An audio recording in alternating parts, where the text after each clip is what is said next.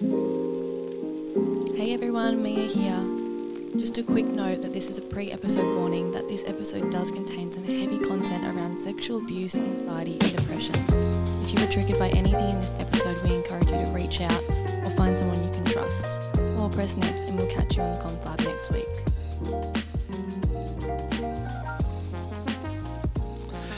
Welcome back to the Conflab, everyone. It's uh, the new year here uh, in the Conflab studio, Studio 6 at Burleigh. And we've just had a phenomenal Christmas time. And I just, I hope and pray that you guys all had as well. And I know you may not be listening to this at Christmas time, but we're just at the start of 2023. So from wherever you are, whether you are throwing a line in or you're just hanging on the sand, we're just stoked to have you back in the studio with us. We're looking forward to a very big year this year. We've got a great list of uh, incredible guests just to start the year, and we're just so inspired by some of the stories that came out of last uh, the last two series. We've had some amazing people which we're actually having back on over the next uh, month or so, over the next two months, and just to just to uh, excavate their stories even further. And we just we just know we've done some research on the data and the analytics that you guys have got so much out of this, and we just we would really love to hear back from what you want. I don't want to just deliver just more gaff or more bullshit to you guys. We want to deliver incredible content that comes to your ears or comes to your eyes, however you actually receive the podcast, whether it's on YouTube, whether it's on Apple Podcast or Spotify we want to hear from you to hear what you want, what you want to hear about. You know, we are going into this series of building healthy life patterns, and it's a bit of a rebut uh, to New Year's resolutions, for instance, because the, the statistics say, and I'm not too sure on these statistics, but I've just done a light research that only 9% of New Year's resolutions stick. So that's like that's if you look at that in reverse, that's like 91% don't stick. So, you know, all these New Year's resolutions people go after, and I like I endorse it. Good on you. You're trying to change your life. You're trying to upskill. You're trying to make your life better. And I've been doing this now over the, over the past few years. My my journey of health, my journey of wellness, my journey of self awareness. Um, but I've been doing it in a different way, and this is so. This is why we're doing this series on building healthy life patterns. And it's all about adding the one percenters. It's all about removing the 1% things that aren't good.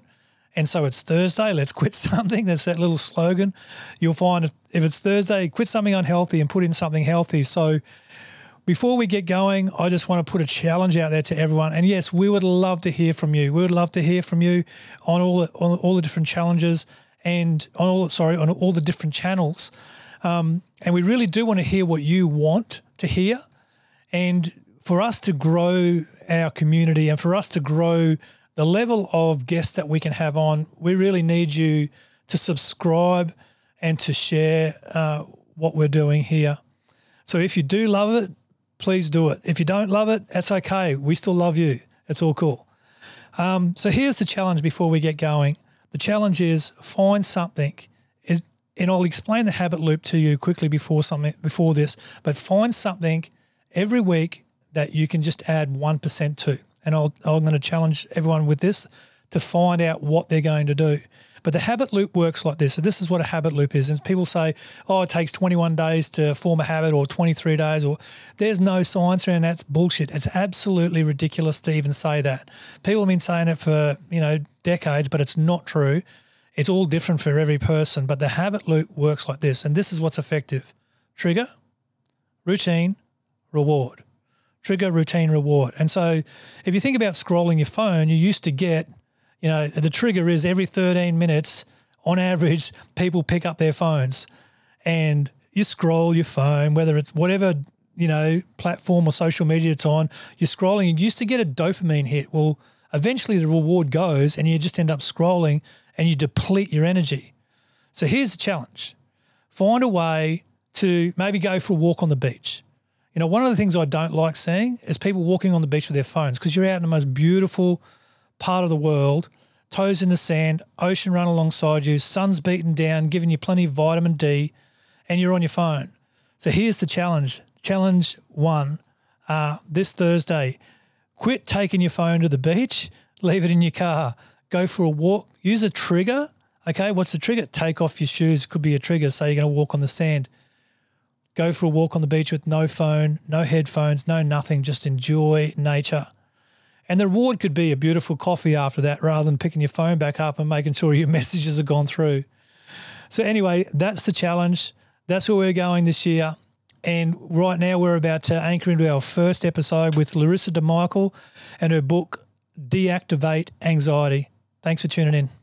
And so, for you, if you were to look back um, on that, what do you think were part of the key experiences in your life that brought you to a place where you were like, I can't step forward into the things that, or um, my, you know, those things that I feel like I want to do are going to be second to someone else's dreams. Was that like a big a Who's journey? interviewing who? Is that was that a big Um, journey for yeah, you? well, was it, was a lot of, you know, like growing up the way that I grew up, there was a lot of uh, probably misperspective, I would have to say, on expectation, you know. And I'm not a victim of any of it, although I became a victim of a lot of it and I allowed myself to. And so I had an addiction to approval. Uh, there was no doubt about that in my life. And it's been through some pretty heavy work with a counselor and with my coach that um, that I have dealt with all of that stuff. Plus, I had a toxic shame issue and and and just trying to remove all that from my life. So that's what's led me down to like we as Christians and faith believers. It can, it can get so distorted with like, I'll pray for me because I need a healing, and and you don't get the healing through prayer, but God's He's given the gift of medicine to to beautiful people to help heal us, and we we want to rely on on this sometimes weird faith. Well, I felt the same in the mental Ill- illness space. I felt well, there's other ways of dealing with this, and so yeah, and I think we've already started. anyway, I just, um, I know we're here to probably talk about my story, but I feel like all of our stories interconnect, and you know, it's. Um, I just want to thank you for having me here today and sharing this space, and um, yeah, that you would want to talk more about being well, um, whether you're, you know, a believer in Jesus or not. I think that it's a very brave um, and daring exploit for anyone, but particularly a tattooed, you know, dude from Australia. It's yeah, it's very cool to be here. Well, well, thanks for being here. And that's a great intro. So, everyone, Larissa De Michiel, and a really good friend of mine. We haven't known each other deeply for a long period of time, but a few very light conversations we've had have been Of the same tribe, I think. of the same tribe. Yeah, we definitely are, and we have we share the same sort of focus and vision on on health, like real holistic health. And the first episode in our new uh, series, uh, which is building healthy life patterns, and I'm I'm really stoked that you are our first guest. You know, in this series, we ended the year really well last year. We had some phenomenal things happen, and even though podcasting is evergreen, I'm still new to it. So I say, oh, we finished the year, and Merry Christmas, and someone might be listening to that in the middle of the year, going, "It's not Yeah, Christmas, you idiot," you know. but you know, that's me. So um, I'm going to just hand it over to you with your bio, but I'm going to cut in and out of that a little bit because I've got some things I want to ask in that. Uh, Larissa is an incredible woman of faith. Um, she wears a lot, a lot of hats, and we'll dig into that a little bit. But I want to just hand over to you.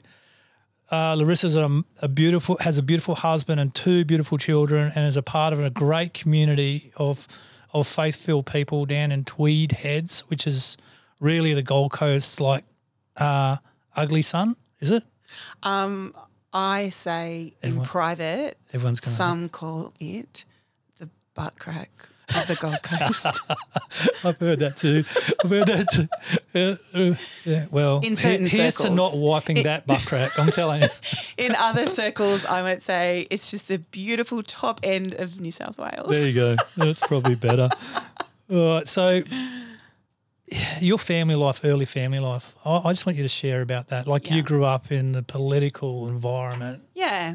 Um, so I often say I feel like I grew up um, with great privilege and also um, some pretty big challenges.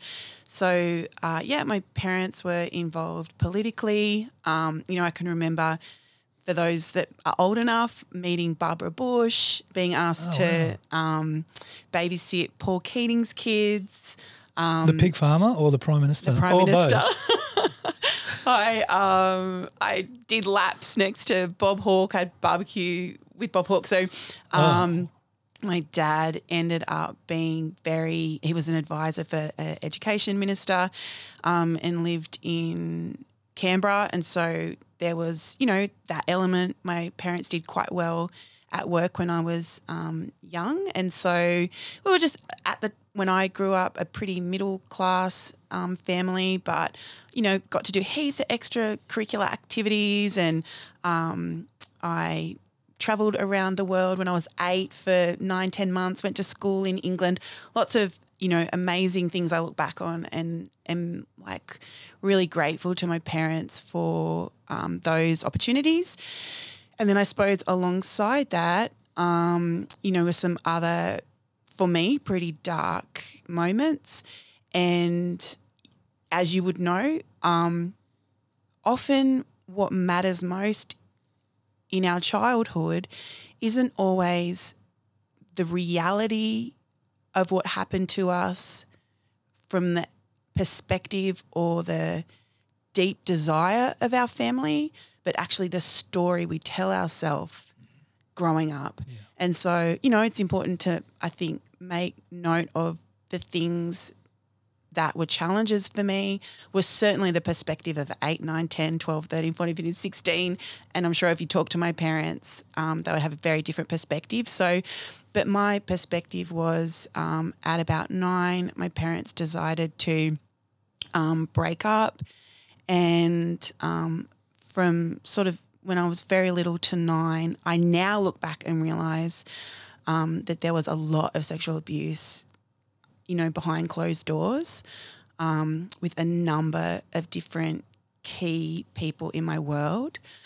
Um, but growing up, many people will tell you when it starts as early as it did for me, you know no different.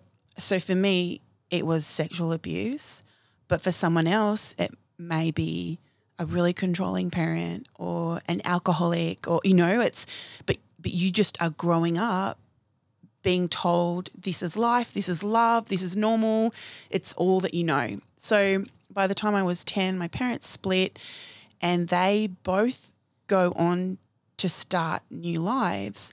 And in that sort of year and a half, parents break up, new partners, new partners move in, new step half siblings, very dark stuff going on. And then I get unexpectedly sent to boarding school um, in the town I grew up in. So there was my dad then started running for an election.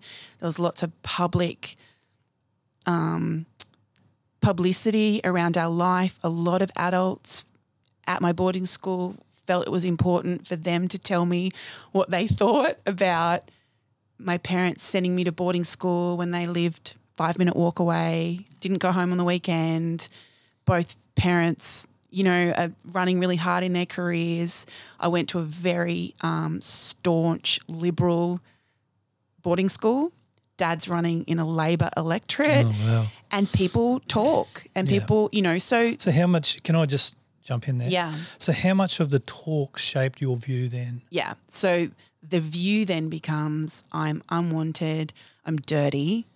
Um, you know, the belief systems of the 21 year old, right, that f- goes through teenage years um, is that basically I'm, um, no one wants me. Yeah. And So I read in your, I read in your bio, the word, the one word that I, I guess wrecks me um, for any, any child is abandonment. yeah, felt And- so abandoned. And again, my parents would say, you know, hand on heart, they felt they were doing the right thing. But at the end of the day, I'm like 11, 12 year old girl with my life upside down, all this junk happening. Yeah. Behind closed struggling doors. with the, that this is the real normal. And there was no there's room, not no room in the inn Yeah, no room in the inn. Yeah. till I was about 16. And then um, actually got kicked out of boarding school. Go you. And um, Yeah. Well, I wouldn't it- have lasted to 16. I seriously, yeah, go on. Oh, the I, I was. I feel like I was. I was a high achiever at boarding school, so I wasn't um, like a really naughty girl. But there was a lot going on. I suppose also I was one of very few um, in the boarding school whose parents were split. Dad's a Labor. Like there was just a lot. I think they were probably looking for reasons for me maybe not to be there. And also, I mean, look. I did have a party at 16 where half the kids went home and had to get their stomachs pumped. So, so I mean, there were some things, Nate. I know someone else in the room has had a party at a very young age and. Oh, oh, it's not being a daughter. so look, you know, and then I think from 16 to 18, it just became a train wreck. Mum, you know, from a range of reasons, was not really um, present, and she worked hard. She's like her career is she's amazing. Um, but I suppose, you know, running hard in one arena probably leaves another arena. Yeah. Um, and again, she would have a different perspective. But my perspective was I'm 16. I don't have to go to school if I don't want to. I wag, took drugs. Um, and really, you know, in looking back, I was just trying to be loved. I just wanted to be accepted in groups and do Yeah. what was required at this new school to, you So I've got two questions to ask you, but one one I'm going to um, just highlight something. Um, when we did our last series was about resilience, and the study about resilience in children was, and I grew up in a phenomenal family, never had those issues that you did, but there's one key thing that was missing that led me to the path of my life, my journey, and it sounds very much similar. The the key that they found when they tested uh, kids later on in life that had resilience to be able to handle pressure and able to handle life better. Um, not saying that things still not going to knock us around. Uh, was one or two nurturing, loving author- authorities in our life. The word nurturing was important, and so like I know that, that my parents were incredible in the influence they sent across the world, but they were not nurturing at all. And so that's my thing is like, you, you want to go and save the world, but what about your bloody family? What about us? You know, like, um, so from my perspective, listening to what you're saying, di- is that something that was missing? definitely. Yeah. Um, my I would often um, say my mum was my dad and my dad was my mum. Yeah. Um, my mum was just she's such a role model to me in so many different ways. But she would even say to you, "I'm not that type of mum," um, and so I think the nurturing that I needed um, is also possibly why I found myself in such a toxic relationship with an adult as a kid who turned out to be a pedophile was because he nurtured me um, but in such a corrupt way Yeah. and that stuff's you know, I mean, I'm still trying to figure some of that stuff out. Um, so yeah, that's a be fascinating. I'd love to do more research around that. I just in the last um, couple of years have really been delving into the power of self compassion Yeah. Um, and The mix, nurture, the, compassion. yeah, like the, the beautiful mix of sympathy and empathy. is mm. compassion. You know, Jesus, that was the one thing that he showed. He didn't show, it, it doesn't say he showed empathy. It doesn't say he showed sympathy. Mm. It just says he showed compassion. He had compassion. And And I think if it's not role modeled to us, where you know, particularly A type personalities, you know, mm. just get on, get on. But I did a bit of a um, trip last year, I think, um, or the year before I went back to my hometown. So I grew up in a rural country town in New South Wales. And um, I started where I lived when I was 21. Um, so by that stage, you know, deep in drugs, drug addict, cocaine most nights, smoking pot all day, every day, like just r- absolute mess. And I went to those places that was symbolic of 21. And then I went um, to where I was on 18, then I went to 16, and I went to these all these symbolic places in my hometown and did this regressionary um, sort of trip. And at each spot that I went to, I just sat in it and connected to who I was at that time and what I said about myself in that time. And then I just, ugh, I could almost cry thinking about it now. I, I just allowed, like, what would it look like if someone showed that girl compassion? Well, what about if I do? You know? Mm. And so it was like the adult me did what I wish she had had.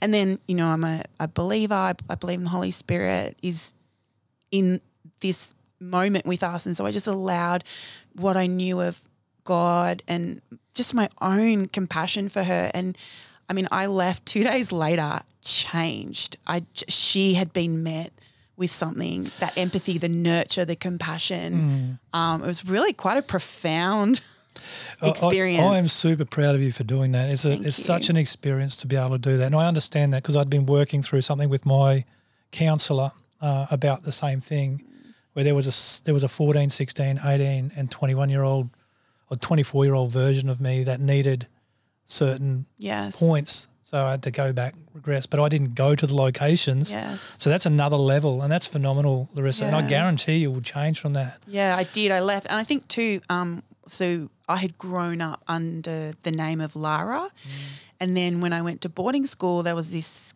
just an absolute fracture in my personality, and sort of became Larissa, and Larissa sort of became this public.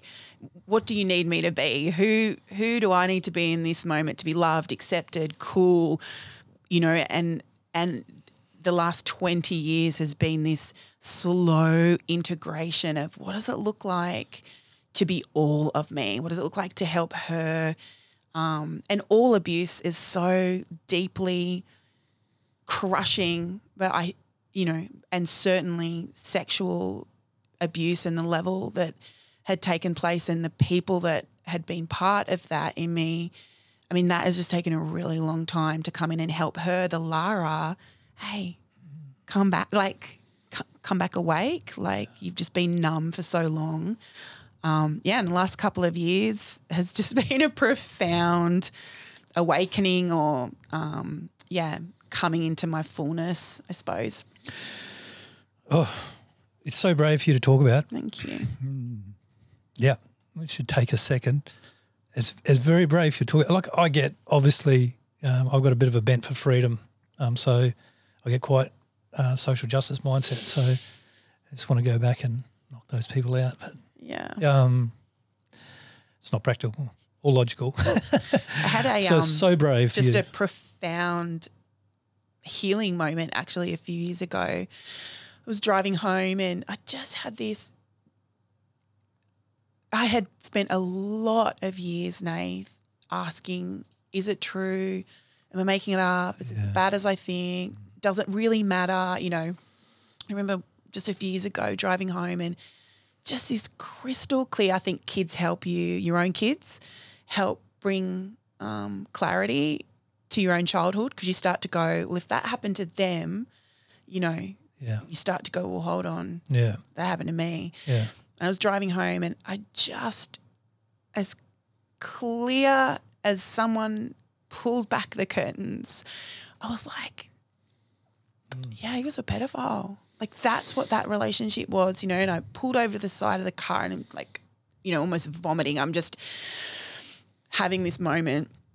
And um, but see, by that stage, and that's why healing, wellness, you know, the things we're going to talk about, they're stages. They're they're line upon line. They're building blocks. I call it a scaffolding. People want to just go in and you're going to rip these things out. And you're like, man, some of these things are core beliefs that are actually keeping you together with coping strategies that, um, but there had been enough scaffolding of understanding forgiveness and understanding who I am um, apart from those relationships and build, build, build to this point where I felt like I was, I suppose, ready. You know, what is it when the student's ready, the teacher appears? Yeah. That that I could truly see what my childhood was and Was he a little Chinese man? no, just, No, he wasn't. um, and I went through the process and, and felt, you know, and some people might think this is a bit mystical, but um, certainly my relationship, my Christian um, outworking is one where I believe the Holy Spirit, the Spirit speaks to us. And I felt the Holy Spirit was saying, What would you want to say to him? And so I, you know, did something that many counselors would probably say if he was sitting in the car, What would you want to say? And it was murderous. I just didn't even realize half this rage was in me, but it was out, out. And then after about an hour and a half, I felt like the Lord was like, And now what?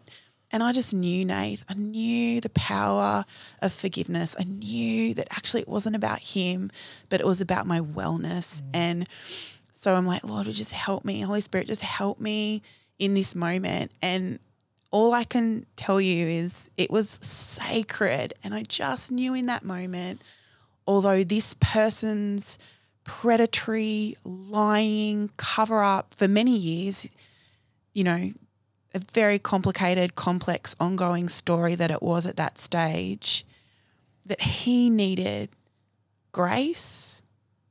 Yeah. As much as I did, different reasons. My story's different, but in that moment, there was this what had unified us in dark secrets, unified us in I just stand by the grace of God too, mm. and something deeply profound shifted. Wow. In that moment. Because it brings up it, it brings up for me a couple of things. Like I had a question before I wanted to ask you, and I am going to come back to that because I think that's really important contextually for for a lot of people listening to this that that still carry darkness in their world, and it it, it exercises itself through depression, anxiety, yeah. and all these uh, even physical health. Like yeah. you know, like I love what Peter Crone says about disease in the mind become disease in the mind becomes disease in the body and I absolutely 100% I do too. believe that. You know, stress. Lots of research st- to show. Stress brings, yeah, that. Who was supposed to protect you? Mm. Yeah. Who? Who was supposed to protect you in that time? Yeah. Yeah. And so the question I have is have you actually forgiven yourself for not protecting yourself? That's a big question. I think part of that self compassion journey yeah. was that. Okay. Um, I just I've just had a lot of self hatred for a really long time. Yeah. Yeah.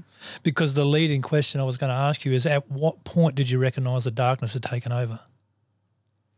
Because it seemed like, like we know what scripturally it says about the devil sneaks around like a roaring lion seeking he can he can devour, mm. but it sneaks. Mm and so it's slowly and and for people who don't have scriptural reference, it's it's the cloud. It's the darkness that you don't see until it's too late. It's a little bit like a cancer, isn't it? It is. It starts off maybe as just it's a freckle, one, and then before you know it, yeah, you can one, grow. One hundred percent. So, at what at what time or what space or what age did you realise the darkness was so dark that it had taken completely over? I started having like some pretty wild dreams around 21, oh. um, nightmares yeah. actually. And at that stage, I mean, I was hungry. You know, I mean, I was like, what I had started on a journey um, into spiritual things. I was pretty convinced that there was a world outside of this one. And to be honest, if I look back, it was probably just desperation, hoping there was something outside of this because the reality of this was very so sad. Yeah. It was very sad at 21. But the irony is, anyone that was in my world probably wouldn't, unless they were pretty clued on, probably wouldn't have thought that because I was party girl Lars. I was at every party. I was on every drug. I was the center of what's happening. I pulled the parties together. I, you know, I led a lot of that lifestyle, but behind closed doors, um, yeah, it was just, it was broken. Yeah, really, just not great. Back to that word abandoned. Abandoned from mm, very yourself. lonely, yeah. very lost. And so started having these really wild nightmares. And again, some of your listeners might um, sort of be like, this is out there. Um, and others are going to go, I've had the same thing and I'm just not really sure how to talk about it. But I started to have some pretty physical um, experiences with things I couldn't see, like being pinned down and um, feeling like I was being choked and dr- nightmares that were just so real. And, you know, lots will say, well, it was the drugs you were on, whatever it was. I became very, very clear in my mind that there was a world outside what I could see and that there was darkness in it. That's, that's all I knew. And so I started on this quest of, well, if there's dark entities, um, there has to be good. There has to be light. And I went on this journey, right? And I had gone through um, a Christian boarding school. I- mean, I wasn't my. Um, I've got uncles that are priests, nuns. I mean, very strong Catholic sort of grandparents side of things. But I went on this journey, Nath, of well, there has to be a Holy Spirit. But absolutely not connecting any dots, mm. just going on this quest. And so, you know, So we can break that down as like people say the word Holy Spirit as a as like as it's just a Christian term, but holy is divinity, yeah, and a spirit is a spirit that, that we can't see, but it's, we all have a spirit. yes. So it's just the divine, a divine spirit. Yes, that wasn't trying to get me or wasn't trying to take from me. I just thought whatever this darkness is that I am, you know, I was doing tarots. I mean, I could write a book on the very strange vision and encounters and things that were taking place. And for whatever reason, it made me go, there has to be something opposite to this love. There's got to be love and purity and, um, and that really was, I suppose, the journey that led me on. And I can tell you, I never in a million years thought it would ever land with me having an encounter with a Jesus or making a decision to become a Christian.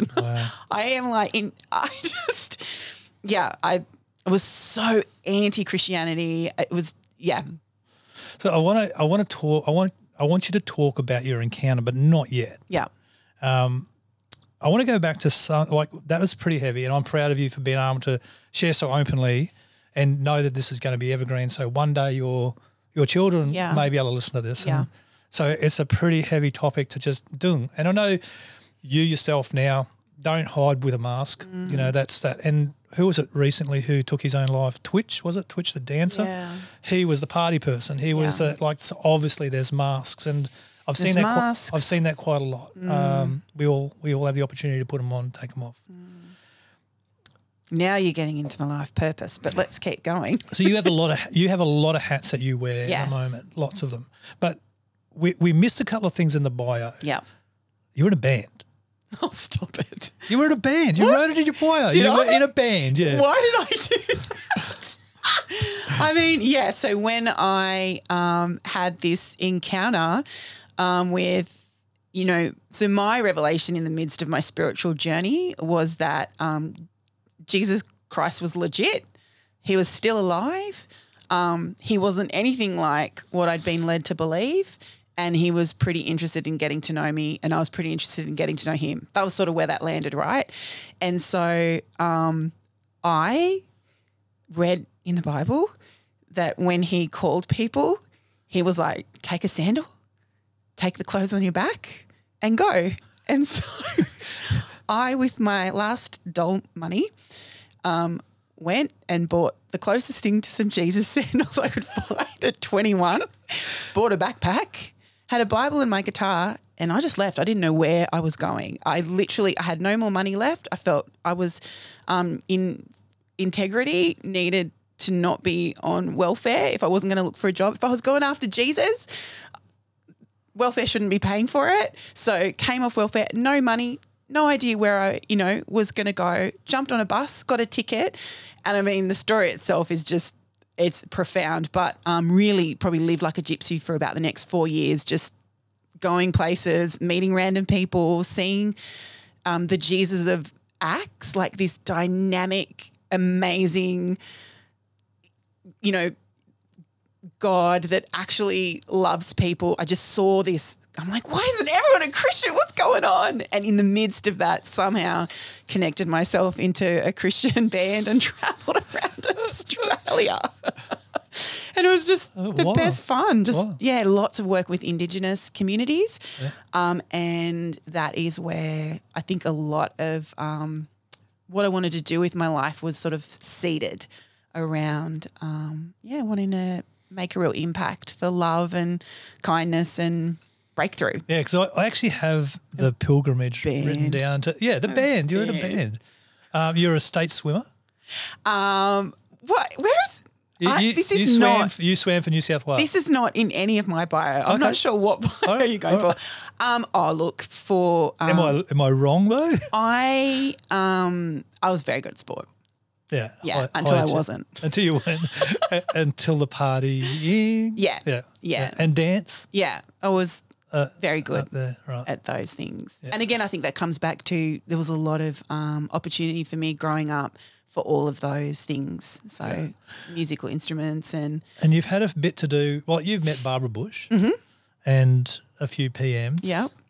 It's interesting though that they all look cool, those things, but your the other life, it's so relevant. yeah, So people can look at someone who's had those experiences and been on a gypsy journey for three years with with Jesus Mm. and joined a band and travelled Australia and and worked the way you did. went with, over to America. Did you? Yeah, as part of the Light Horsemen.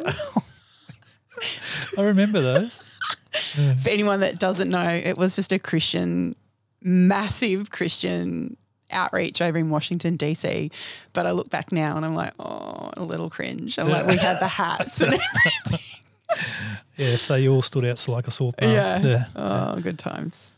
It was a profound time actually. Some great things did happen, but Yeah. it's fun. but that you know we look back the things that have shaped you come out of that Yeah. stuff so you wear a lot of hats and that's what i was getting to Yes. like we missed some things in the bio especially the band I mean, I think we and can a state swimmer move on. no okay So uh, yeah, and then I I led music teams Yeah. and bands for many years. Yeah. great Until I didn't. lots of hats let's just go there with lots of hats Yeah. you carry a lot of hats right now you do a lot. right lot now of I do. Yeah. yeah a lot of things and so we you, you can list them if you want to but i want to ask you this question about a lot of hats is how do you like going through what you've been through in life um, doing the work that you're now doing and writing a specific book which we're about to get to how do you manage because like you only had one hat when you were a gypsy and uh, and so on the, how do you manage your Think of those mental health Sometimes. oh to go so oh to free. go yeah. Oh my gosh. oh, they were good days. it was like 20 years ago now, Yeah. something, 18, 20 years. Compl- Um, the com- question is How do you manage your mental health? How do you carry yourself now with all of these things on your belt, on your plate? uh, that's a great question. Not always well, if I'm honest. Um, I have a very supportive husband um, who is like, girl, go live your dreams. Um, so at the moment, if you were just to take a snapshot, um, I so I work full time for an amazing organisation where we coach young people with heaps of barriers um, around life and getting into employment, and um, that is a cool gig. And then, yep, just written a book. I run a coaching um, practice. I'm pretty involved in Christian community, traveling, um, coaching, Speaking. speaking. Um, yeah. Mum, Could, could you do before I go any things. further? Could you do? Oh, like I was going to ask this question later, but could you do me a favour? Could you explain the prophetic to uh, agnostic or atheistic Yeah. or a burnt out? love to. Yeah, just just in Yeah, yeah. just so like yeah. Yeah. you know what I'm saying. Yeah. Um, so I think the prophetic um, basically comes out of a worldview that the God that we believe is real, um, which is Jesus, that He sent um, His Spirit, and that Spirit dwells, and that Spirit isn't in our worldview just um, energy, but is actually a person. And so the prophetic is being in a relationship with the Holy Spirit, the Father, and the Son, and that they actually give enough of a damn about us they can talk to us in our day to day, whether it's through the Bible or whether it's in our heart, just a sense where we're like, I know that's not me. Like intuition sort of Yeah, because it's too wise. Yeah. Yeah. right? Yeah. I know it's too me because like it's too, clever, Too smart for me. too yeah. smart or it's just so outside my you know and it's it's a sense that's Um, so the prophetic is really just the simplicity of believing that a God is real and can speak to us. We hear that, and then we in turn Interpret. Sh- and share that. share. I like what you said that there is a God that cares enough of a damn about us. yeah. Yeah. Thank Took you. me a long time. Thank Took me a long time to work that one out. he gets a bad rap, right? Yeah. So many religious people that are just do way too much talking and not enough listening, and they're just not great PR. Our beautiful Lord. No, isn't that a good thing? If, if everyone had to go through a PR filter when they became a Christian, there'd probably be a lot less Christians, to be honest with you. Yeah. Yeah. That's yeah. true. Uh, yeah, maybe we should set that. Anyway, let's move on. That's why he's our God and not church. That's right. That's Right? That's right. Yeah, that's an interesting conversation. We need to have it another time. Yeah, I'd love to. Yeah. Deactivate anxiety. Yes. The book Deactivate Anxiety. You've written that. So if you could give, like, firstly, why this? Yes. Um, so one of the other things I'm doing at the moment is my masters of counselling um, because I feel like part of what I have been formed and fashioned for is to bring together this love and this grace and this kindness that I've encountered into people's darkness, I suppose. Um, and part of that is going to be outworking um, the things that he's done for me and the things that I've learned. Um, and I th- was running a coaching group um, for women and just had men, lots of young men that wanted to learn some of these strategies. Um, and so I thought, I'm going to write a book. So I wrote a book. And it, yeah, so do you need a faith to, is it relative to the rest of the world or is it just for faith based? Um, so I've definitely had people that aren't Christian, and I have just said to them, you know, look, part of this is my story, um, and it's definitely entrenched in my relationship and encouraging others to have a relationship with outside influence because I feel like we got ourselves into most of the messes that we find ourselves in. Um, I, I'm just not sure that we're going to be able to get out on our own. Um, my experience is definitely Jesus, and that is 100% what I talk through the book. Um, but it can be translated to, you know, your spiritual revelation and where you're at. And where are you expecting this to go? What, what, what is your goal with this? Um, so definitely my heart for writing the book, um, to be fully transparent, um, is for people that find themselves in the church or outside the church, but they um, are either open or have accepted, um, you know, that their spiritual journey involves Jesus um, or Christianity, um, and they're dying on the inside. Dying so the they're in, you know, communities that you and I have been in, you know, you for most of your life, me for the last 25 years. And, um, oh, kind of cry. Um, you know, I just suffered. we allow that on. I'm rebellious. I'd do it anyway.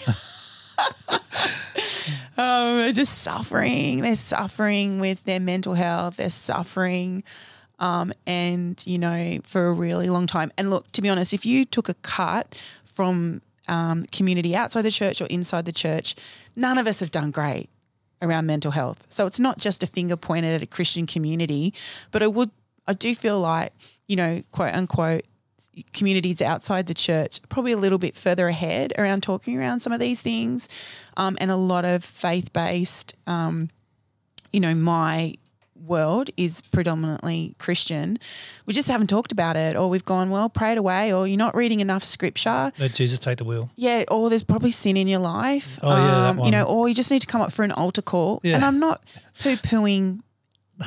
any of that No. in and of itself, but it's it's like going. It's just it's not the full story. It's there's so many um, parts of who I was. You know, and I, I think of my anxiety. I would, I'd have panic attacks. I mean, I was a pastor for, you know, 10 years before I really started dealing with the Lara component of my life. you know, and, and I did that only because I came to a absolute crescendo when my first daughter was born, and um, the panic attacks at that stage had created a you know pretty controlled life. I'd go to church, I'd run things, pretty dynamic. People, I would like to think, probably thought I was you know pretty big sanguine personality, pretty you know fair leader, um, pretty effective. You know, but so long as my life stayed in routine. But if you'd asked me to go into the city or jump on a bus or come in the car with you or jump on an aeroplane or if you'd asked me to do something that in any way made me feel anything related to feeling trapped or out of control, I would have had a panic. I had a panic attack on my wedding. I had a panic attack at my thirtieth birthday. I mean, any major event. You know, you probably up until five years ago would have found me in some room with one of my two closest friends that knew, absolutely melting down, but no one else would have known. So, you know, here I am again, living this life and then behind closed doors. Yeah, yeah. And I'd sort of um, tried different things, you know. I'd, I think sometimes those masks are really important, though. I I, I think there's no they're, they're there to protect us. It's Yeah. a, it's the ego. It's what Yeah. we talk about the ego, and it, it is there to protect us. And Mm. there's a timing involved in your life. Like I can see the the, t- the clock Mm. ticking uh, to a point where this has become so relevant Yes. now, um, and it's needed in the community. It's me- needed in the faith community Yes. because, like you said, it's not talked about. Yes. it's Jesus take the wheel. Like everything, like it's, it's everything's going to be okay if as long as I get to church. Well, it's not. That's bullshit. It's Yeah. actually not going It's to be okay, and and it needs to be owned. That Yeah. that in itself needs to be owned by the whole community, and Yeah. they have a responsibility not to put shove pressure and put people into positions that are so much pressure. If Yeah. you've got, if you're struggling with mental health, the oh. pressure I felt mm. to get right, the pressure to, well, cast all your anxiety on the Lord. Yeah. And it's like, that is a great scripture. But my daughter has dyslexia. And if I just said to her, well, you know, life's going to be heaps easier if you can learn to read, well, yeah, but what's the step by step? How do I cast my anxiety? What are my anxieties? Why are those anxieties there in the first place? From where in my identity have I come to believe those anxieties? And what do I, because just slapping a scripture on someone, it's so much pressure. And then they just don't want to talk about it again, or they feel shame, or that it buries further down um, into secret. And I'm sure that you know this, but like hypocrisy, the word comes from this um, concept back, um, you know, in the day, um, where the Greeks would put on performances and um, plays, and the way that they would take on different characters, um, would they would put on a mask, and that mask would be that character, and the speaking, the person underneath, and the mask was a hypocrisy. It would, and it's like the church's biggest probably accusation is you're a bunch of hypocrites and it's like and I'm passionate about being able to go there are coping strategies that many of us have because they're the only thing keeping us alive. What would it look like to really create safe spaces and really create communities of transparency where we can go, actually, you know what? I'm not going to be scared if, you know, you get a little messy and a little dirty and a little ugly underneath those coping strategies because that is what Jesus Jesus was not interested in the persona, the hypocrisy, the mask.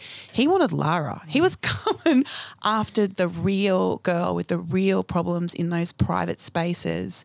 Um, and I just wanted to write a book that at least starts the conversation and helps people who go, I might not be willing yet to tell people in my community what's really going on, but here's a tool that I can take in my own private space that literally the book is a journey from you're at this point and how do you start putting scaffolding naturally?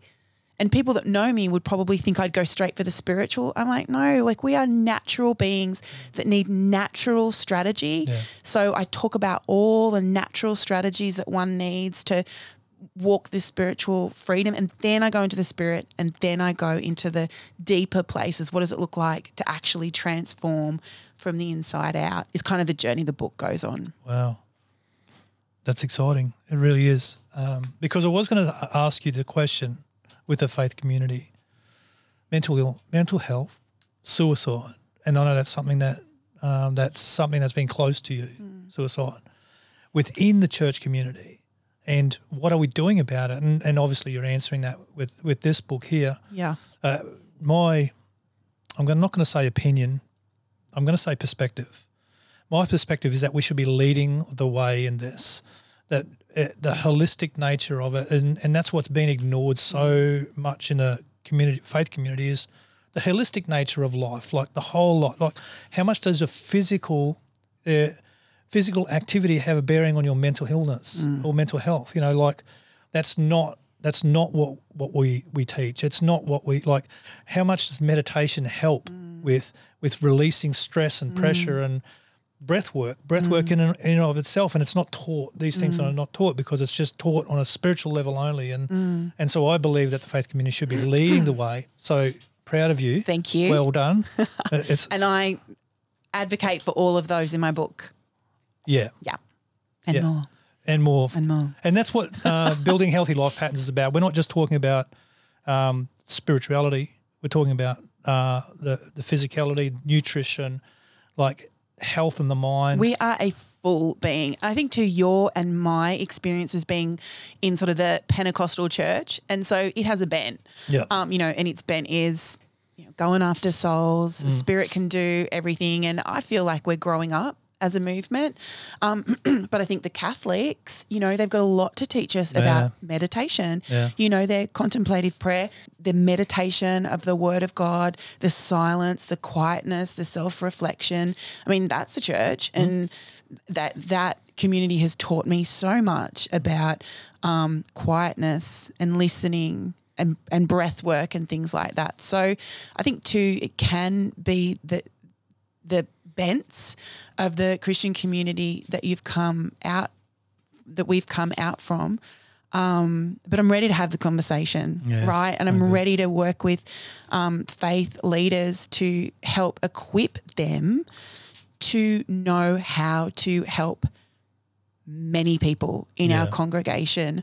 Um, and I just think there's, you know, again, in our particular movements, um, sort of the charismatic Pentecostal movements, there's just so much pressure to be transformed, you know, to be done, to be, you know, like Jesus and um, one, you know, prayed away, um, you know, one communion, you're fixed, slapped, and ready to, you know, m- move in. And it, it's just, it's not biblical. It, we're, we're being transformed. Yeah. And as I said at the beginning, that scaffolding, my anxiety was never going to find real breakthrough until I had become the person I needed to to be strong enough to look at what I needed to look at. And that took time. And people could have cut me open a year, you know, 10 and a half years ago and gone, well, you should have this, that, and the other. But you were wrong because Jesus, you know, knew what he was doing in mm. slow, mm. steady mm. maturity so that we can start. And I just think we need to be a lot more gracious with people. And Yeah.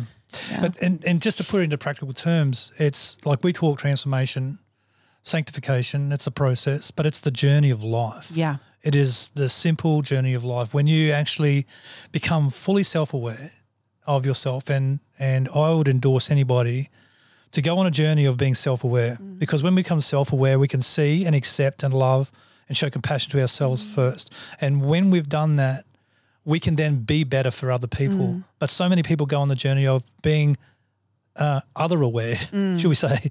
Like, oh, I, I, I'll help everyone else be fixed, but they're not going to be fixed in, in themselves. And it sounded like that was the pressure that was put on you up until a couple of years ago when yeah. you I think it was to go. the pressure I let Yeah, because really, I think you know we look back at some of the toxicity that maybe we would look at now of certain you know communities that we've been part of, and really at the end of the day, I look and go, there was something broken in me that allowed me to remain in those relationships, Yeah. and um, you know, I'm pretty personally passionate about owning responsibility. I know you are too, not, you know, being a victim, um, but taking those things that happen to us and learning from them. And I just think, um, even if we've been in church communities or, um, you know, whatever communities it is, it's a it's a far more empowering process to go through that says, what was it in me that allowed me to stay? What was it in me that allowed me to be treated that way?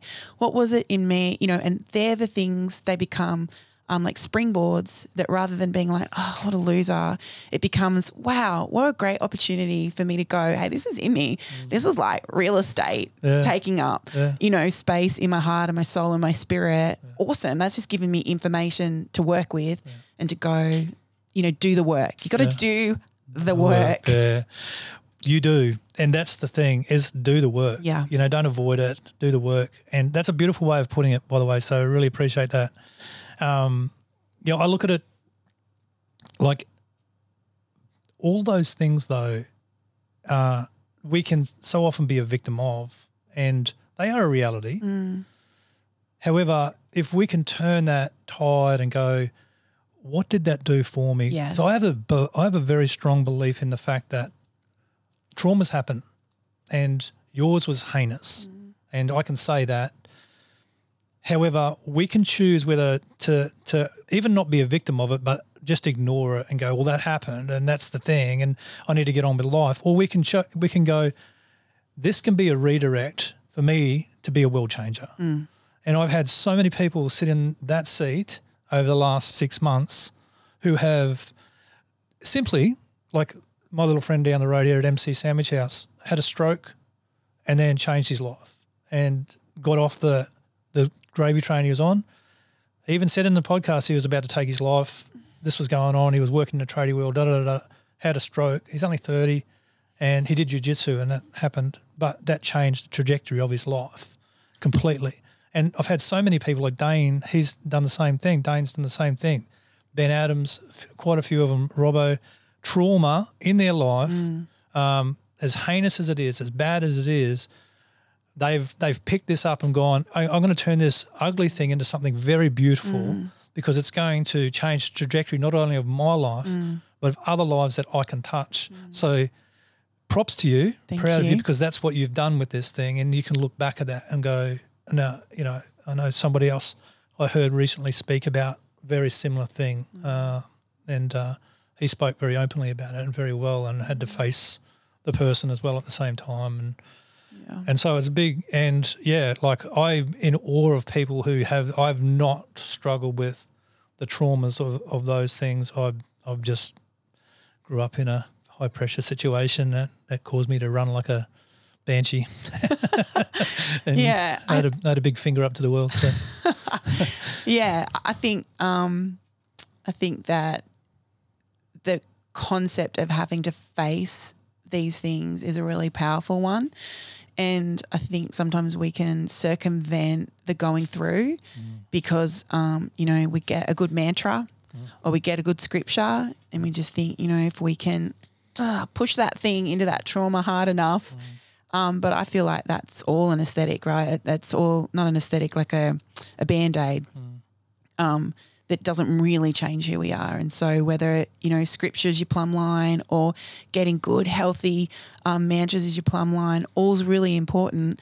But the true change, so that it's not just another mask, is when we go, okay, well, you know, there's some things because uh, there's lots of research now to show that trauma actually impacts your cells. It's mm. it actually changes you at a cellular level, mm. and so um, you know, well into the infrareds, um, saunas, uh, and that, yeah. we're both um, fans of the yeah, infrared. Yeah, um, you know, starting to um, really do a lot more research uh, research around tapping, and but ultimately, however. You know, meditation, getting into those delta states, and um, all of that how whatever your worldview looks like, I think the doing the work is going, you can't just put it under a mat and go, I've dealt with it. You've got to go, and how do you know if you've dealt with it? Well, if you keep coming into similar circumstances with similar results or certain things in your mind play out and you go, gee, you know, that's something that I constantly come back to thinking about myself or about other people or gee, I find this event, although different people, seems to constantly leave me feeling abandoned, lonely, incompetent, ugly. Do you know, like that then becomes this trigger for you to go, awesome, this is telling me that there's some deeper work that needs to be done, which isn't just a mantra or scripture, it's sitting in it. Mm. And what I'll often say to my clients, um, you know, to help them is I'll just go, can you remember this feeling from when you were younger? Is this a familiar feeling? And and in that investigation for, you know, any of your people that are at home, you just sit with a pen and a cup of coffee and, and allow the first thing to come up and then investigate that. And mm. you ask yourself your question in that moment, not what does my adult mind say, but in that moment, what did I tell myself to be true? And then you've just, you know, helped identify some beliefs and you then get to look at that on paper and go, is that who I want to be? Is it serving me? Is it serving my family?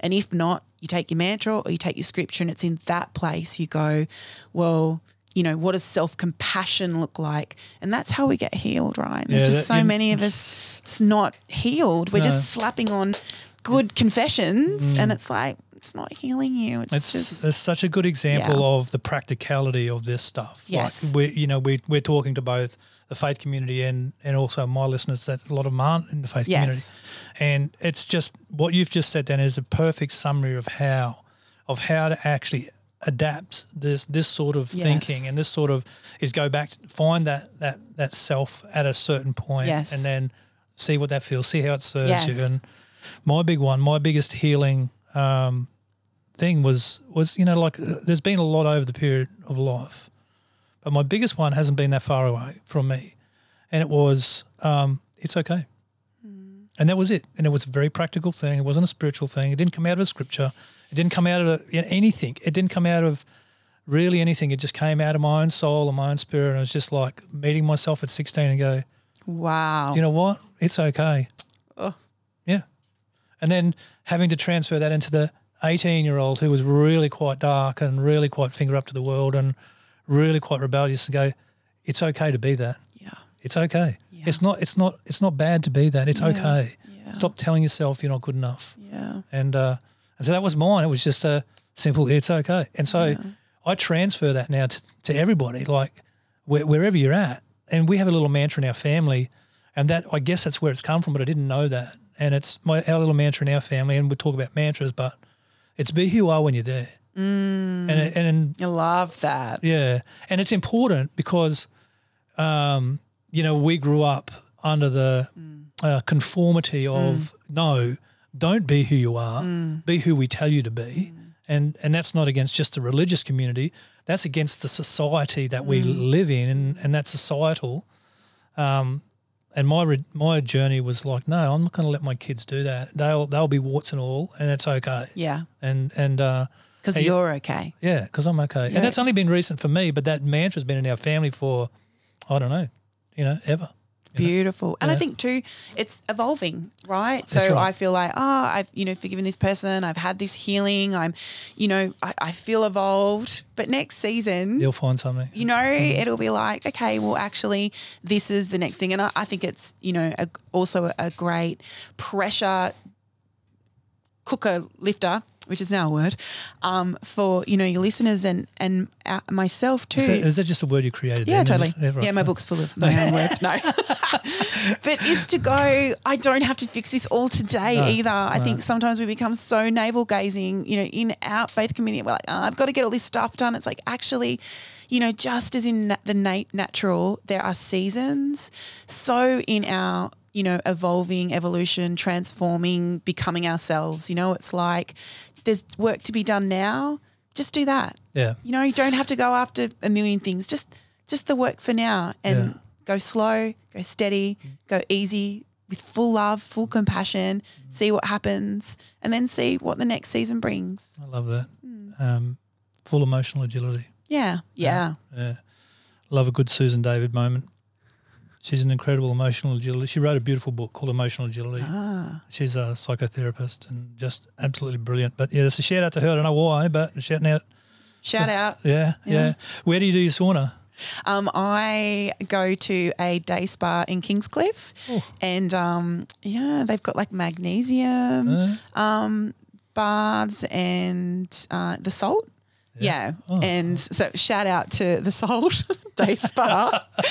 who, Well, you can. yeah, mm, no one sponsors us, so we can do what we bloody want here. Oh Yeah. my gosh, you just walk in and everything's clean and beige. And when you've got two little girls, like nothing in your house is clean and beige.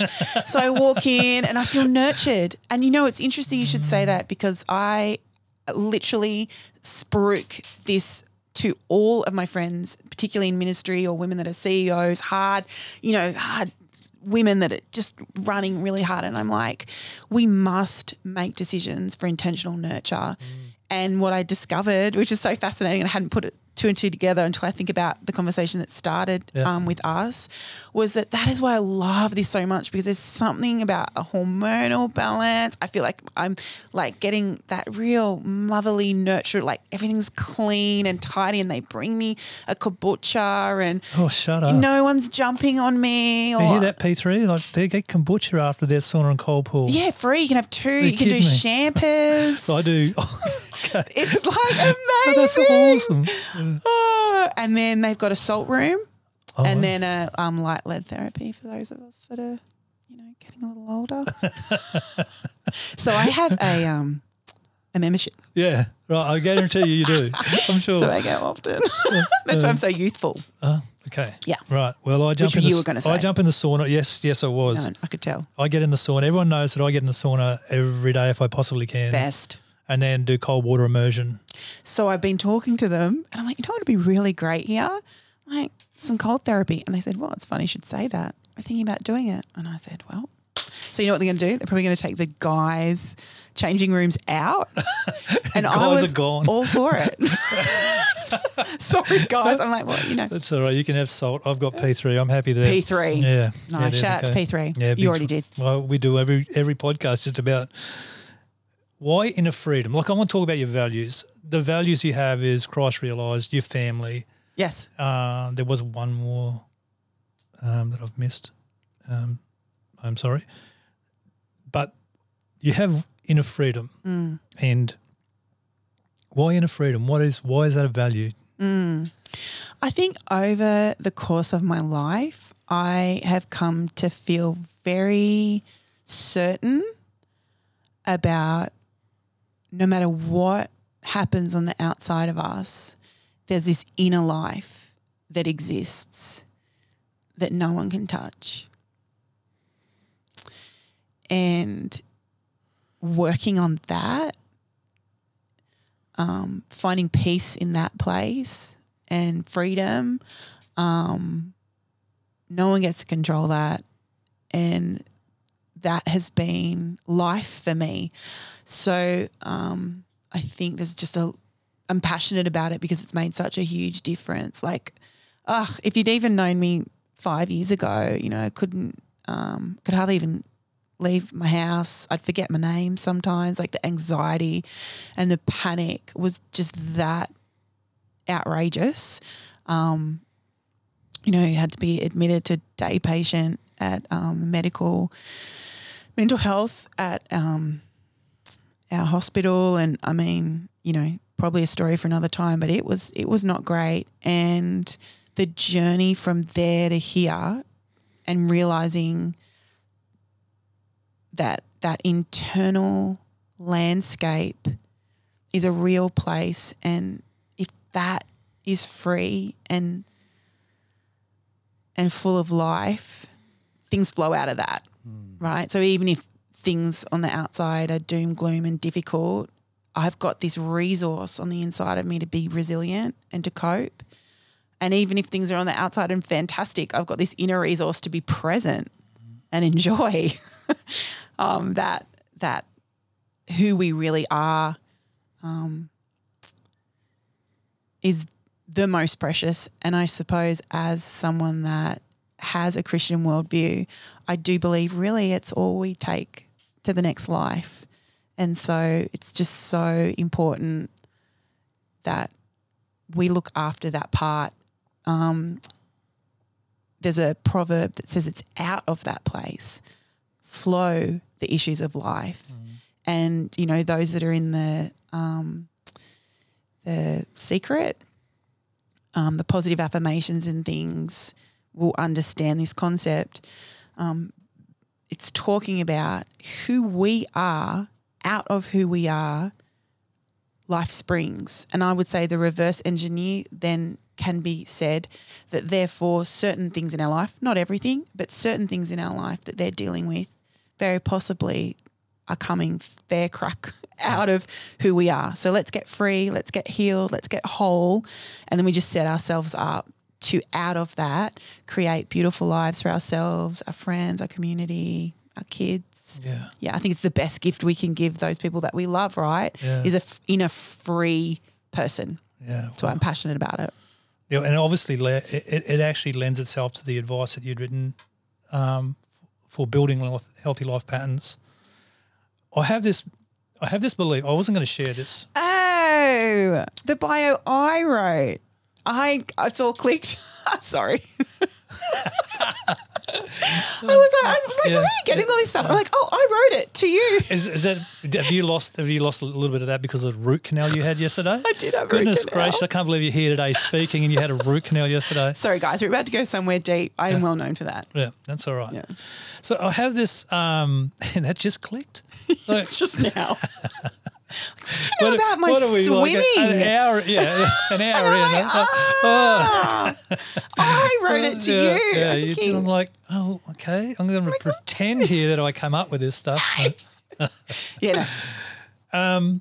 so go, going back to this inner inner freedom and, and and what's important to you here and where that came from and it's a core value to you and the way you spoke about it then it actually shows me that like just lately there's so much psychology philosophy counseling whatever society that's in or whatever the community that's come from and it's it's all beautiful and it's all right but it's all six steps to healing mm. or it's all five steps to this or mm. or become you know financially free by following these six steps or whatever it may be you know like and I'm not poo-pooing on that because some of it's valid.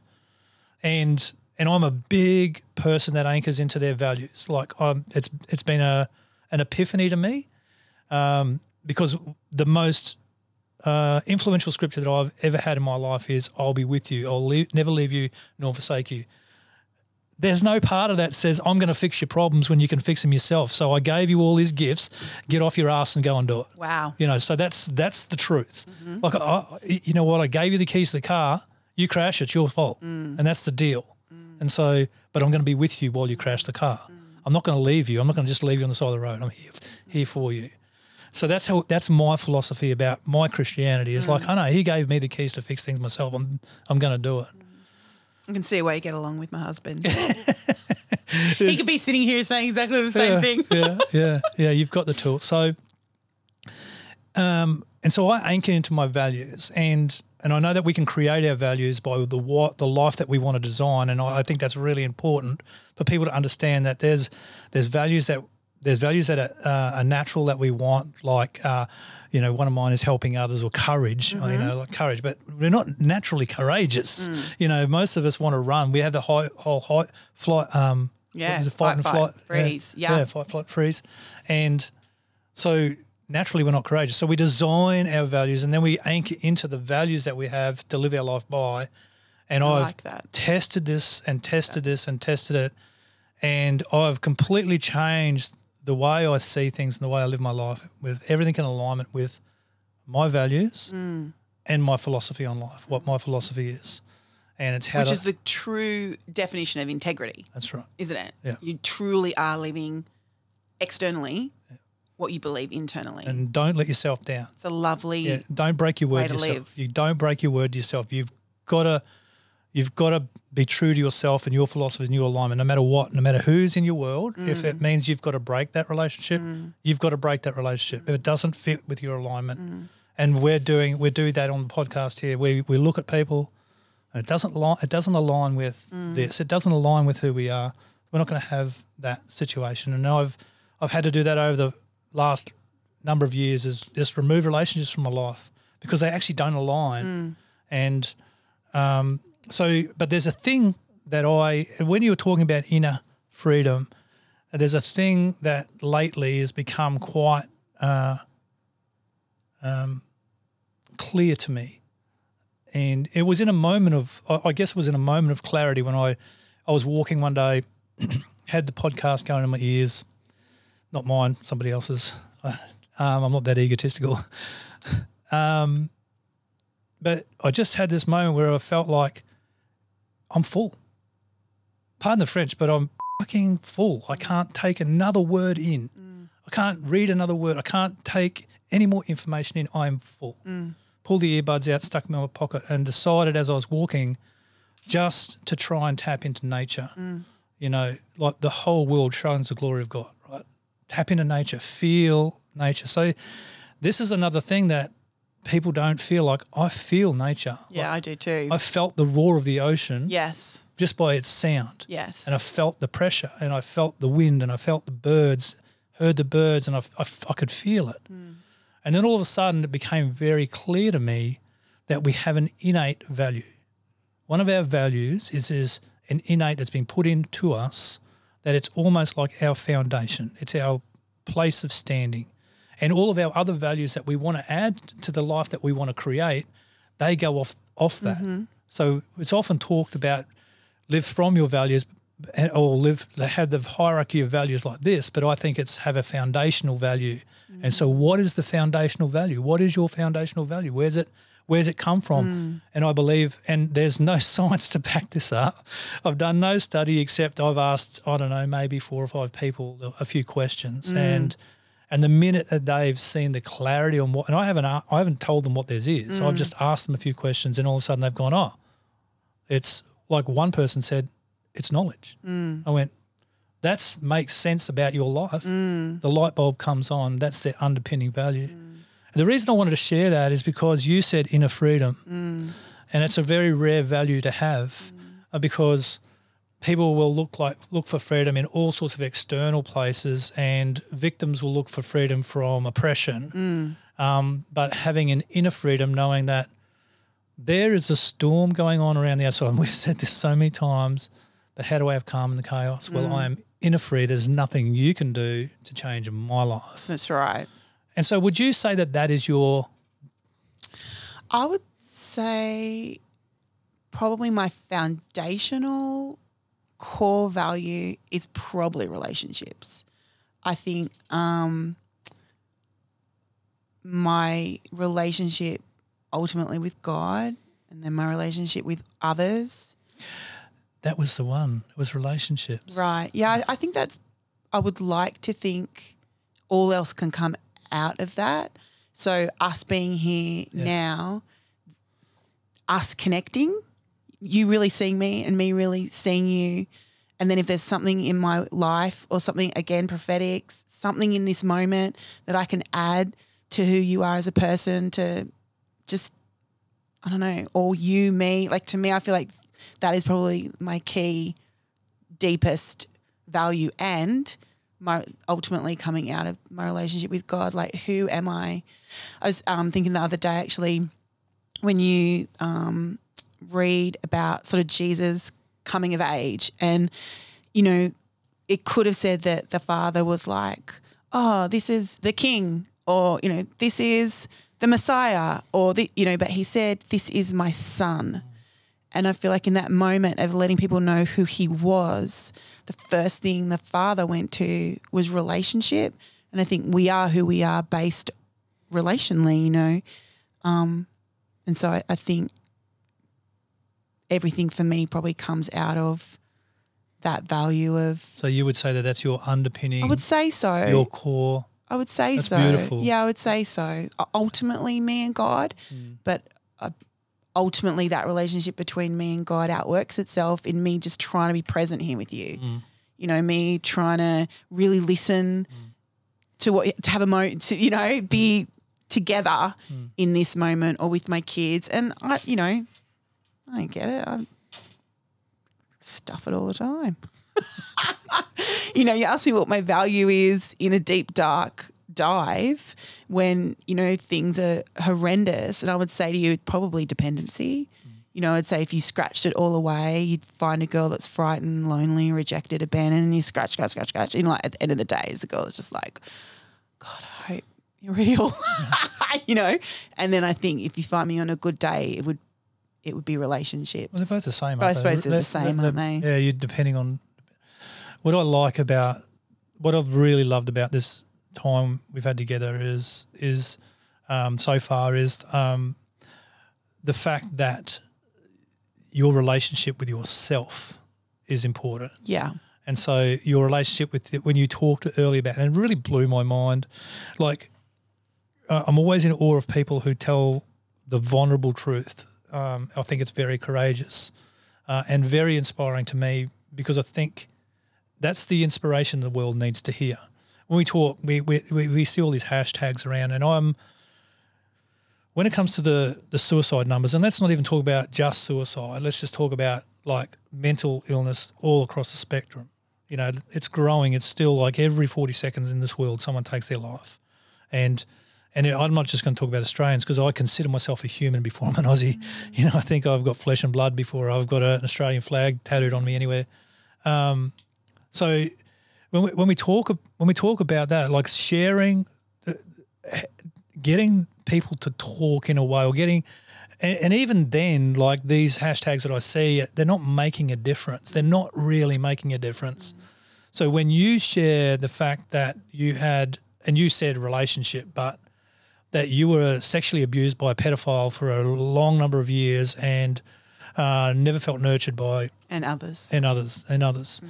And when you can get on here and you can talk like that, that for me that shows someone that has a very healthy relationship with themselves, not healed, not whole, but owning that. Yeah. And that's that's the emotional agility that the world needs to hear. So Larissa, I am so proud of you, and I'm, I'm so uh, respectful of your time as well.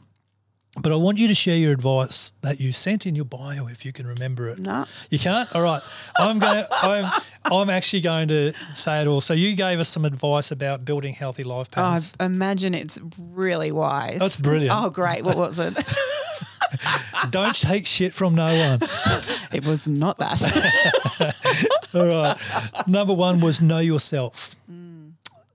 So um, that is obviously your journey. Yes. And uh, number two was know where you're really at and where you really want to go. Mm. And then number three was surround yourself with champions. Mm. And that is a big one for me. I love the surround yourself with champions. I actually love them all.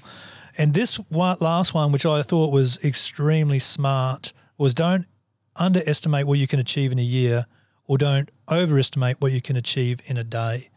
Do you want to elaborate on all of those a little bit before we sum this up? Yeah.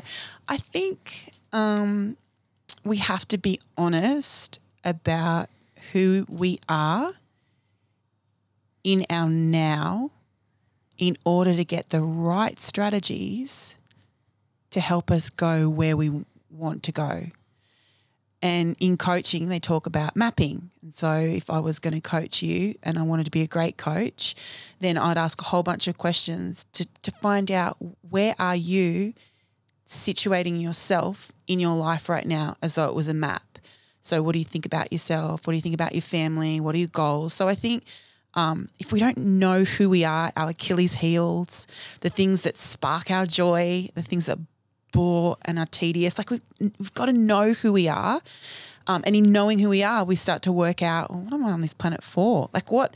So many people are living lives right now that because what their parents said and they've never done any personal, internal figuring out who they are. Like you should be a your greatest cheerleader, your best mate. You should know yourself the most, and most people wouldn't even be able to tell you what they're good at and what they're not good at. So I think to live purposefully and aligned and with integrity and to have that feel you get, you know, where you're like, oh, this is awesome. Like, I'm living a great life. You got to know who you are. So you got to do that work. And then you got to know where you're at and where you want to go in order to get the strategies. And how do you get the strategies? Well, you don't have to make them up. You surround yourselves with champions who have done it, whether it's, you know, yeah. in a hobby or in business or around personal training or parenting, get those people in to help you go where you want to go. I think, you know, and then at the end of all that, then take all the pressure off.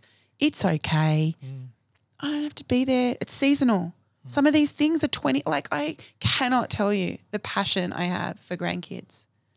There is nothing I can do to bring that any quicker. Some things are seasonal. They just are, right? Your body, inner freedom, community, building friendships, having great kids. Or some of these things just simply need seasons. And we've got to take the pressure off and go, what can I do, you know, today, this week? And that's goal setting, isn't it? Um, to get me where I want to go. So I think, you know, it's those steps of know who you are, know where you're at and where you want to go so that you can create strategy, get people around you to help do those strategies, and then ultimately um, take the pressure off.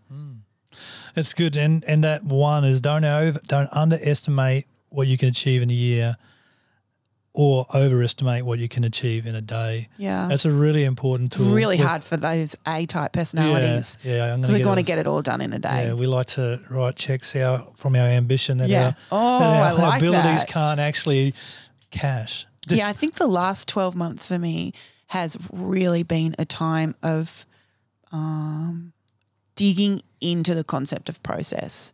Yeah, I've, I've been a guilty of, you know, drive by. I want things instantly. My husband, um, early on, we were talking about relationships, and he's like, Larissa, you've got to do the mud work.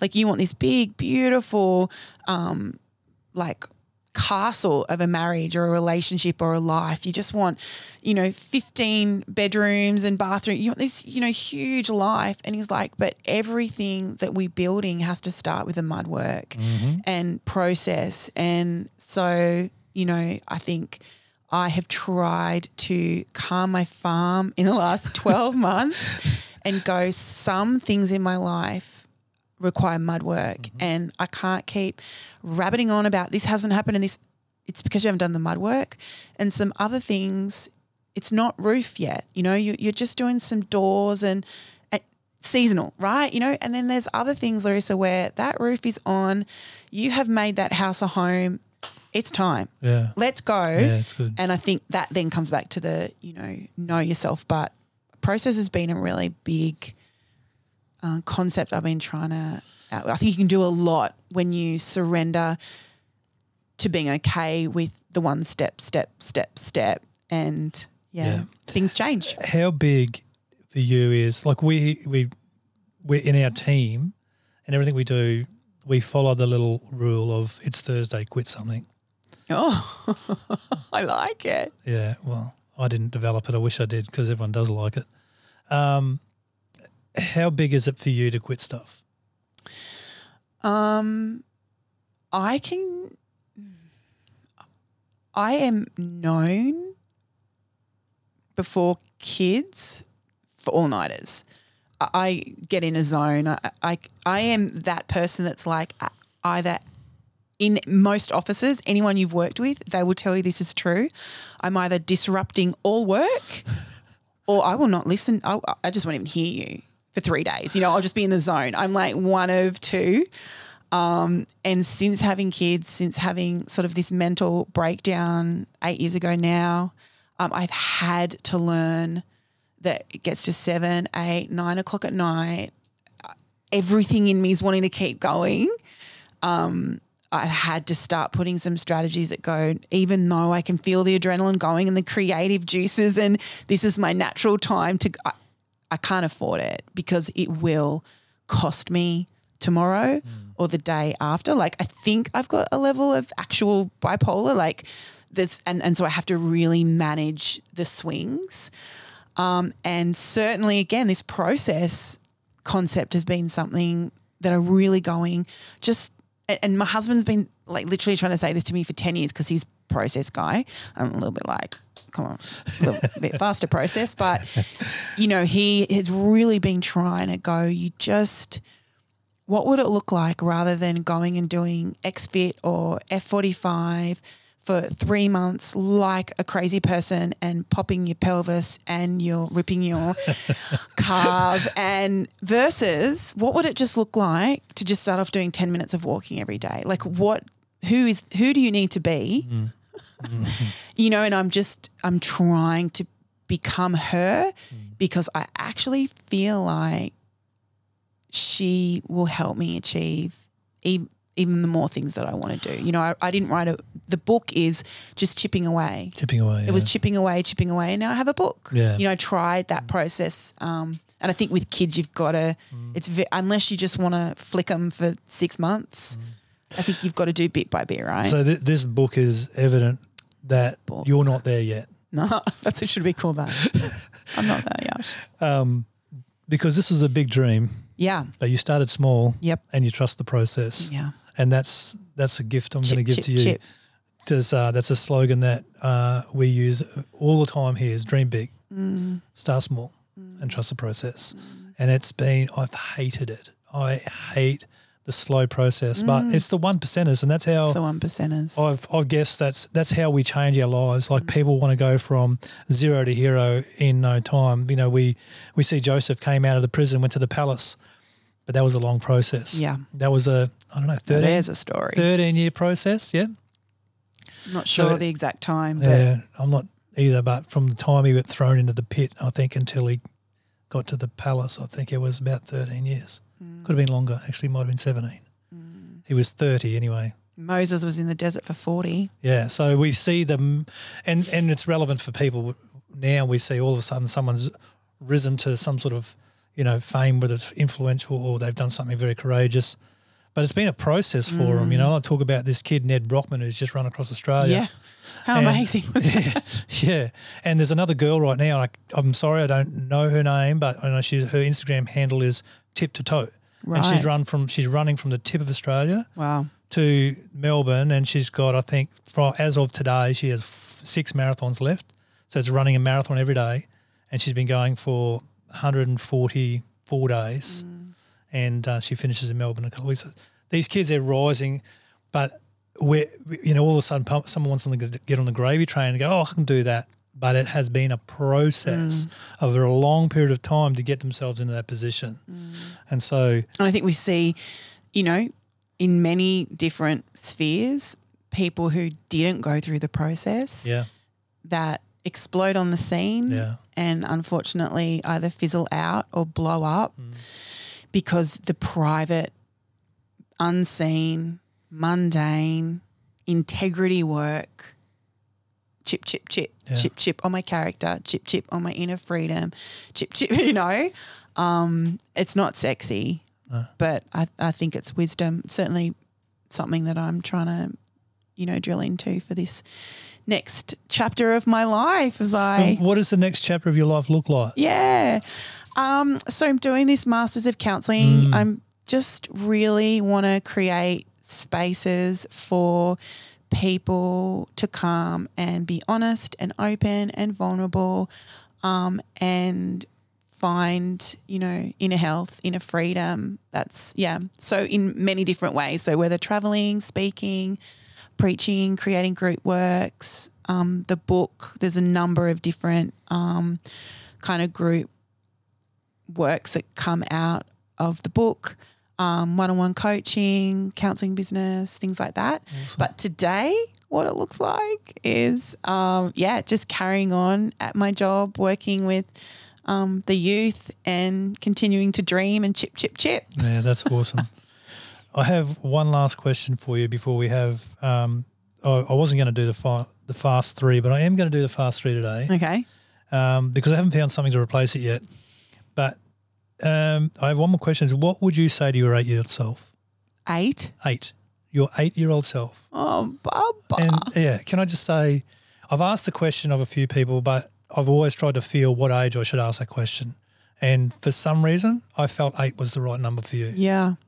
So eight, I was overseas going to school. What'd I say? I'd probably say you are worthy to be loved and to be here. Keep taking risks. Get ready for an adventure. Wow. That was beautiful. Yeah. All right. So, yeah, that was beautiful. Really was. So, thank you. Um, been really quite a vulnerable episode, and so and fun. There's been a bit of laughter, especially the band. Will I stay in then? But we we didn't get Am I aligning with your values? yes, you do. Well and truly. We didn't get through it right through the pilgrimage. However, we're going to, um, because of time, we're going to stitch this up. Um, I have three questions, and they've got to be answered very quickly. yep, I'm ready. Okay. What is the worst thing that someone's ever said to you? Um, I'm freckly. I'm so glad it's funny. I was so nervous about asking you that question, especially with your life's journey. I'm like, oh, it's- I'm, okay. What is the best thing that someone's ever said to you? I'm freckly. My husband. it was the first time I was like, oh, he might be a bit all right, all right. said, your freckles are beautiful. Oh. And I'd hated them my whole life. Like they were a huge problem. And I was like, like mm. Okay, but now I love them, FYI. Great. Um, who's your hero?